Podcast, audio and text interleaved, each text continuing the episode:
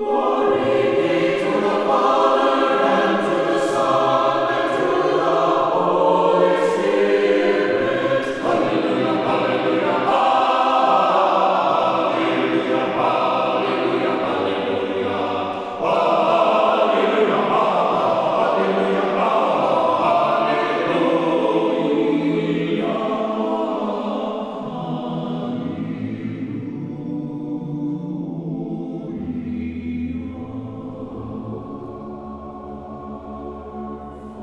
to Jesus Christ. Annunciation Byzantine Catholic Parish presents Light of the East, a program revealing how the Eastern Catholic churches have nourished the Roman Catholic churches and today's world in profound ways through their histories, traditions, mysteries, and spirituality. Hello, I am Father Thomas J. Loya, pastor of Annunciation of the Mother of God Byzantine Catholic Church in Homer Glen, Illinois, and this is a story of the Eastern churches, an inspiring story of faith, courage, intrigue, mystery, spirituality, dissension, and reconciliation. But most of all, this is an expression of a great experience of faith through a unique divine liturgy. Join with me now as we look toward the light of the East. Light of the East is also supported by Eastern Christian Publications, where you can find the prayers of the Catholic Byzantine Daily Office at ecpubs.com and by EasternChristianMedia.com, a broadband network for you to learn more about the Eastern Catholic Churches. That's EasternChristianPublications.com. Glory to Jesus Christ. Welcome to Light of the East. I am Father Thomas Loya, your host.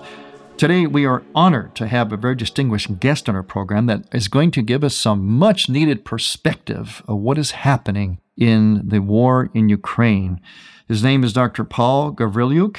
He is the founding president of an International Orthodox Theological Association, and he has the Aquinas Chair in Theology and Philosophy at the Theology Department of the University of St. Thomas in Minnesota. Welcome, Dr. Paul, to our program, Light of the East. Thank you. Glad to be here. Dr. Paul, just let us let us know what we need to know. Tell us what we need to know about this situation. You know, we hear so much from media. We don't know what's propaganda, what's what's correct. Uh, you know, we need historical background. So, tell us what you think we need to know about this situation first of all. Well, the principal reason for the Russian invasion had to do with the fact that Putin uh, dictator Putin is living in the past. He is living a dream of the reconstitution of the Soviet Union, which the dissolution of which he called the greatest geopolitical catastrophe of the 20th century. And he's also trying to relive the dream of the Russian Empire. And he's using distinctly 19th century methods to do so. Now, what the world has been pleasantly surprised by is the extraordinary Ukrainian resistance that has been shown to the Russian aggressor. Ukraine is fighting the second largest army in the world. Let me repeat this. Uh, Russian army is supposedly the second largest army in the world, obviously after the army of the United States. And so against this overwhelming power, Ukrainians for the third week has now shown extraordinary courage and valor. And so the question for the world and the question for us, what can we do about it? That is to say, what could be done globally, what could be uh, done at the level of the state, and also what could be done locally. And I hope that in this program we could address all three of these uh, topics. Yes. So, what can we do? Uh, and so, at a state level, uh, I think that the most recent appeal of uh, President Zelensky, and this is the courageous president of Ukraine, has been primarily to offer what he has called, what he has referred to as the humanitarian no fly zone over Ukraine. Now, I understand that this would require some determination and obviously a significant amount of military support from NATO and from the United States. But this is the key element in uh, maximizing the possibility of this war being over sooner, and more importantly, in trying to save as many lives as possible. Because if Ukraine has at least partial control of the sky, if it has at least partial air authority, in other words, if it's protected from Russian shelling and of bombs, then on the ground, Ukraine will win the war. Now, what are my reasons for believing that on the ground Ukraine will win the war? Well, there's, simply this. For economic and strategic reasons, Russia is incapable of keeping more than 100,000 troops on the territory of Ukraine presently. These troops are quite demoralized. Many of them are simply mercenaries, and most of them have no understanding and no clear sense of the mission that they're trying to accomplish, other than simply meaningless destruction for the sake of simply feeding the hubris of one man, and that is Putin. And so uh, the Ukrainian armed forces are comparable in size to the Russian forces that are presently in Ukraine. And more importantly, and this is also going to be the focus of what I will say later, more importantly, we have now 150,000 people who volunteered to defend their country and joined the so called ground defense units. And I think a lot of local help would be directed precisely to defend these defenders or equip these defenders. And so Putin effectively is fighting a war that cannot be won, and he is fighting a war against civilians by bombarding uh, apartment buildings, hospitals, and most shockingly, a maternity ward in the city of Mariupol. This is the uh, it's a city in the south of Ukraine, and he is waging a war on children because by now over a hundred children have now died mm. uh, uh, in Ukraine as casualties of war, and I think that's really very tragic. I just saw a picture of a girl who lost all of her relatives and who lost her left arm. And we will be trying to help with the prosthetics. But you understand, of course, that in such a tragedy, this is just partial help. But, but that's something that one could one could accomplish from the United States. We're talking with Dr. Paul Gavrilyuk, a Russian speaking Ukrainian and distinguished scholar at the University of St. Thomas in St. Paul, Minnesota. Doctor, how is the church doing there amidst all this? Is it, is it Christian churches, you know, the Eastern Catholic Orthodox churches being destroyed or bombed? How are the priests doing? Are they leaving them alone? Are they able to help? Are they hiding? What's going on with the church? So the church situation is quite complex. Of course, uh, the Greek Catholic Church and also the autocephalous Orthodox Church of Ukraine have shown unquestionable support for the Ukrainian cause and for its people and for defense of the country. Uh, the situation, of course, with the clergy is difficult uh, because in some cases they themselves have had to go into hiding. But I would say that the overwhelming majority of the people, an overwhelming majority of the priests, are offering shelter to people either in the churches themselves or um, if they have the capacity, they certainly serve food and water, and so they're also participating directly in humanitarian efforts. And that certainly goes for specifically uh, Greek Catholics in Ukraine. Uh, I, I, think I should mention the fact that Eastern Rite Catholicism uh, in Ukraine is the largest branch of Eastern Rite within the Catholic Church, and it numbers close to 5 million. Hmm. This is a very sizable community. Now, there is also the Church of the so called Moscow Patriarchate. And given the fact that Patriarch Kirill has been public in his uh, scandalous uh, justification and defense of President Putin's actions, you can understand that there is tremendous amount of consternation regarding the actions of that church that has more than 10,000 parishes uh, in in Ukraine. Uh, re, you know, re, regarding its behavior. Now, the bombs, when they fall, they do not discriminate between various branches of Christianity or, for that matter, different brands of Orthodoxy. And so there's now close to two dozen uh, church buildings that have been damaged as a result of bombing. Oh, so they have been damaged. Churches have been correct. damaged. I haven't heard that report. Correct. correct. I have seen, yes, correct. I have seen photos of at least 20 build, mm. church buildings that have been damaged. Uh, and I have all reasons to suspect that this number is significantly higher because, as you can imagine, these that particular statistical data, reliable facts will only be known Doctor, do you think that uh, Putin will, because it seems like he's going to die on this hill, it's, it's either or for him. Uh, he wants victory. Will he go as far as doing something really extreme, like nuclear? That is, of course, the one million dollar question. And one wishes that one could have a crystal ball. Of course, that would be truly a suicide mission. There are different ways of going nuclear, at least three.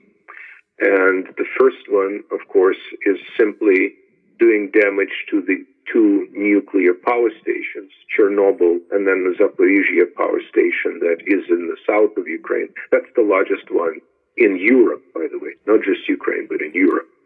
And of course, if should and, and both of these, both of these are now in the hands of the Russian invaders.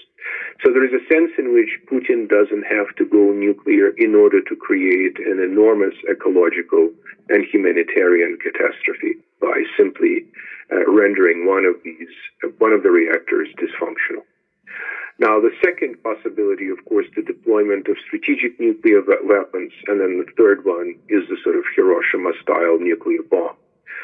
Um, these are not the um, options that Putin discounted. In fact, he has threatened the mm-hmm. West with them. But I also think that he understands that this could only happen if he is willing to face the situation of a nuclear threat to the major Russian cities, including the capital of Russia, Moscow. Mm-hmm. Well, Doctor, we're going to take a break uh, very shortly. I really appreciate your coming on. I want to again tell the listeners that we're listening to a very distinguished and informative guest, Dr. Paul Gavrilyuk, a Russian speaking Ukrainian and distinguished scholar at the University of St. Thomas in St. Paul, Minnesota.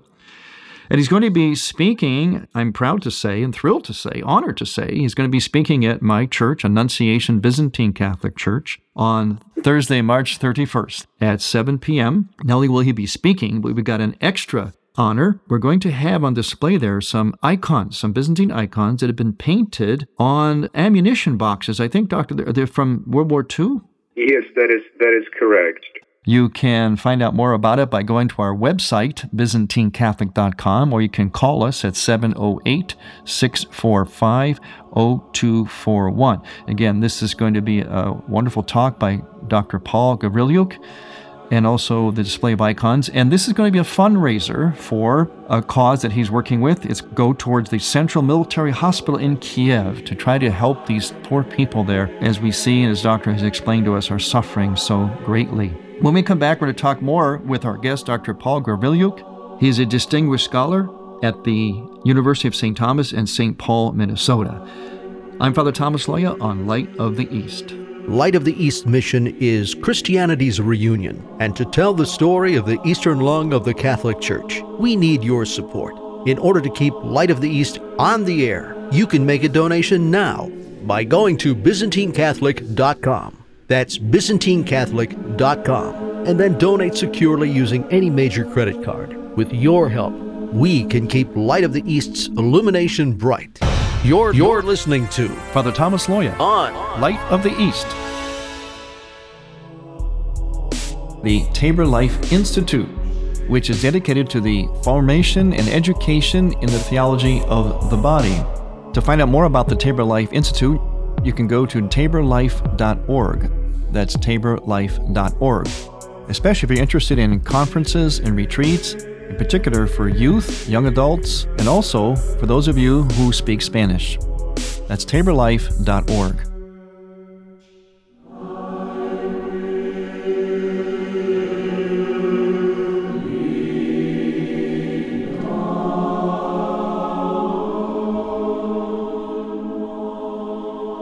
Welcome back to Light of the East. I'm Father Thomas Loya, your host. We are proud today, humbled, and thrilled to have a distinguished guest, Dr. Paul Gavrilyuk, a Russian speaking Ukrainian and distinguished scholar at the University of St. Thomas in St. Paul, Minnesota. Now, he's also the founding president of International Orthodox Theological Association. He holds the Aquinas Chair in Theology and Philosophy at the Theology Department of the University of St. Thomas. And also, Doctor, I think you have a publication. Isn't it called Public Orthodoxy? Well, yes, it's run by my friends, but I very often contribute to it, yes. and uh, most recently, uh, five hours before the Russian attack on Ukraine, I published an article comparing Putin's speech uh, that he gave uh, in justification of the invasion to Hitler's speech that Hitler gave in justification of the invasion of Czechoslovakia in yeah. 1939. If people want to read that, they can go to publicorthodoxy.org. That's publicorthodoxy.org. And it's called Hitler and Putin, 1938 and 2022. Fascinating article, really well done, very informative, Doctor. But you're going to be informing us, people at my church, I'm proud to say, on Thursday, March 31st at 7 p.m. So tell us a little bit about that, the why behind that, and what you're going to do, and so on. Yes, well, the main question, and actually I think it's a question for so many of us here in the United States, what can we also do locally to support Ukraine in its hour of need? And I should say, I was born in Ukraine. I spent my first 15 years of my life in Ukraine, and then I left uh, eventually for the United States. But I have, of course, been coming back almost every year. And on some of these trips, for example, I would teach at the Ukrainian Catholic University, which is a Greek Catholic school uh, that was established by an American, actually, and that is uh, Archbishop Borys Gudziak. Hmm. And so, um, so the Greek Catholic community is also quite dear to me. But in this, in this, and, and it's doing and is doing a lot also for the war relief effort, uh, both in Ukraine and collecting funds and resources um, outside of Ukraine. So what, what, what, what I have done with a number of distinguished Ukrainian American business leaders and educators is to establish Rebuild Ukraine nonprofit. And our principal goals are twofold. Uh, in wartime, uh, it's humanitarian aid and relief. And then in peacetime, we're going to be doing, and we have already done programs with Ukrainian orphanages and also establishing study abroad programs for Ukrainian students, especially those in difficult circumstances in the United States. And when you're here, what will you be speaking on at my church that night? So, yes, so uh, at, at the church, uh, my task would be for about 20 minutes, uh, would be to inform people. And that is simply to tell them in two weeks what precisely is happening, giving the big picture. Then subsequently to tell people what needs to be done at the global level so that we could contain this violence and hopefully stop the war. And then thirdly, I will be talking about how we can simply save as many lives as possible while there is still time and what we can do locally. And so specifically, I will be talking about the Rebuild Ukraine's mission in Ukraine. We work with our partners in Lithuania and Finland uh, to provide various forms of humanitarian aid. Specifically, what we are focusing on is uh, uh to provide uh, tourniquets, and these are mm. blood stopping bandages. Essentially, what they are is that these are military bandages that one uses to prevent bleeding caused by a wound in battle. And, and that's, we're trying essentially to maximize the the, the chances of, of, of saving of that a life will be uh, will, will be saved. We're also providing other forms of medication. Uh, we are providing uh, food supplies. Particularly, we're sending uh, dry dry meat uh, because it's sort of Ukrainian jerkies, if you will, mm-hmm. a, a, favorite food of a of an American contractor, I guess. you know, when you're, but you know, when you're in the woods and you're, you know, cold and you haven't eaten for for a while, it's actually a very calorific. Uh, and and not very. I mean, it's it, it's relatively easy to carry them in the backpack, but yes. we're also providing, of course, all kinds of other uh, um, other food. But it's just just an example of what what we're using in support of the voluntary defense units.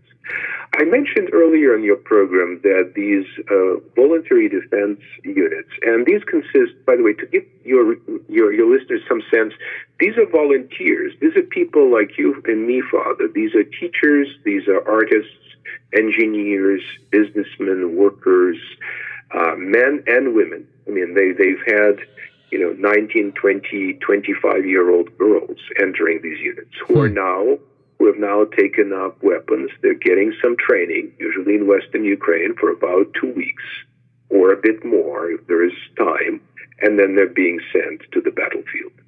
And what we're trying to do is because there's simply no capacity within the Ukrainian regular army right now to equip them properly, what we're doing is we're trying to equip them, them with protective gear. Mm-hmm. Specifically, by protective gear, I, I, I primarily mean uniforms, uh, I, I also mean, for example, night vision goggles, uh, backpacks, uh, you know, good boots. And we discovered, for example, that they didn't quite have the rain jackets. Yeah. And as you can imagine, it's a rainy season. Yeah. So I guess the reason I started a new nonprofit is because a new nonprofit, uh, a, a smaller nonprofit, uh, allows us to be nimble and allows us to respond to the situation very swiftly. Mm-hmm.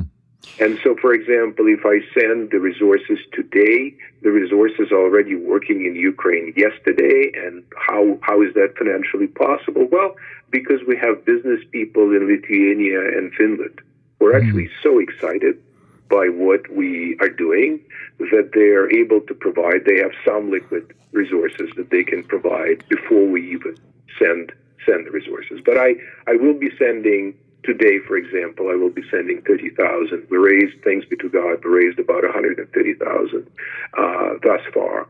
And we are poised to double that amount in the next two or three weeks. Again, we're talking with Dr. Paul Gavrilyuk, a Russian speaking Ukrainian scholar at the University of St. Thomas in St. Paul, and he'll be speaking at my church, Annunciation Byzantine Catholic Church in Homer Glen, Illinois, on Thursday, March 31st. And along with him will be a display of icons, beautiful icons painted on ammunition boxes from a, a, war, from the previous wars.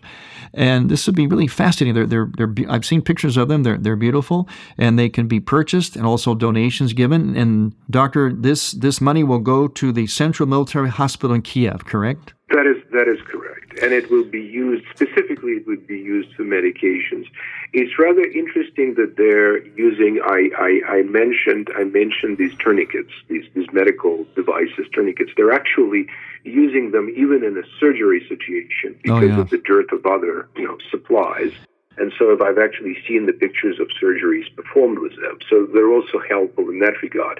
Now, we're also sending, and this is kind of interesting, we're also sending uh, um, used, used, uh, you know, Japanese made or U.S. made uh, SUVs to Ukraine from oh. Lithuania uh, land cruisers, etc., so that they could serve as an emergency vehicles in the situation.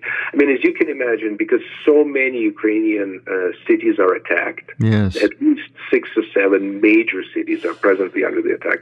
So what that means is the front line is huge. And that also means that you have a simultaneous. So if about close to 800 to 1,000 people, as I speak, die a day right now. Now, these are estimates. These are estimates but that's uh, oh. on both sides.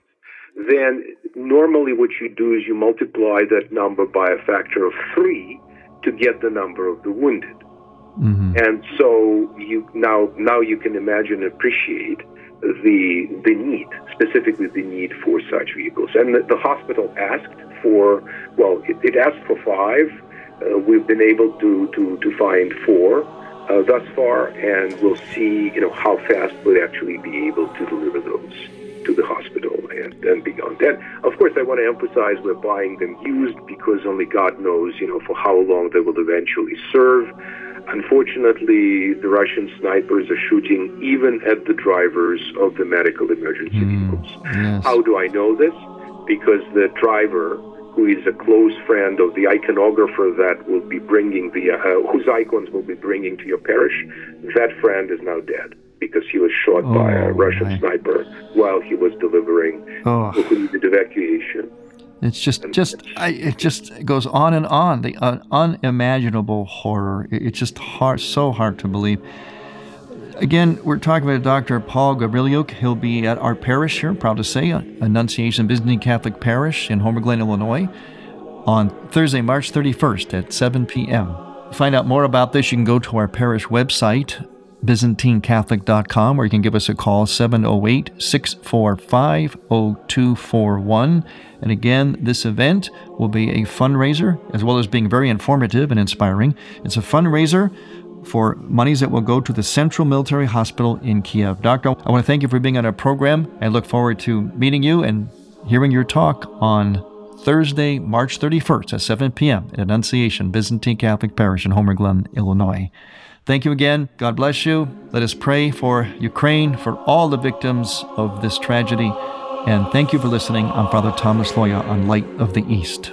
To hear Light of the East again, visit ByzantineCatholic.com and click on the Features and Programs tab, and on iTunes. Thank you for listening to Light of the East. We encourage you to tell a friend about Light of the East and to visit ByzantineCatholic.com. Light of the East is produced by ADC Media.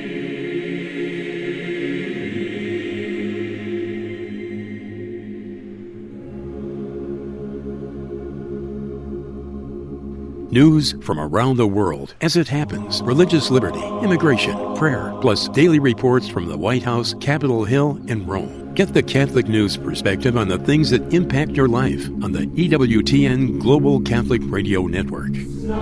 Thank you for listening. Next week, we will return to the Light of the East. To learn more about Annunciation Byzantine Catholic Parish, visit our website, ByzantineCatholic.com, where you will also find an archive of all of our programs. In order to continue Light of the East with its mission of Christianity's reunion, we need your support with a donation. Any amount will be a blessing. Please make out a check to Light of the East Radio and send it to Light of the East, 14610 Will Cook Road, Homer Glen, Illinois 60491. That's Light of the East, 14610 Willcook Road, spelled W I L L C O O K Road. Homer Glen, Illinois, or donate online on the homepage of ByzantineCatholic.com. From the light of the East, a new dawn of unity is in sight. God bless you, go with God, and may God grant you many happy years.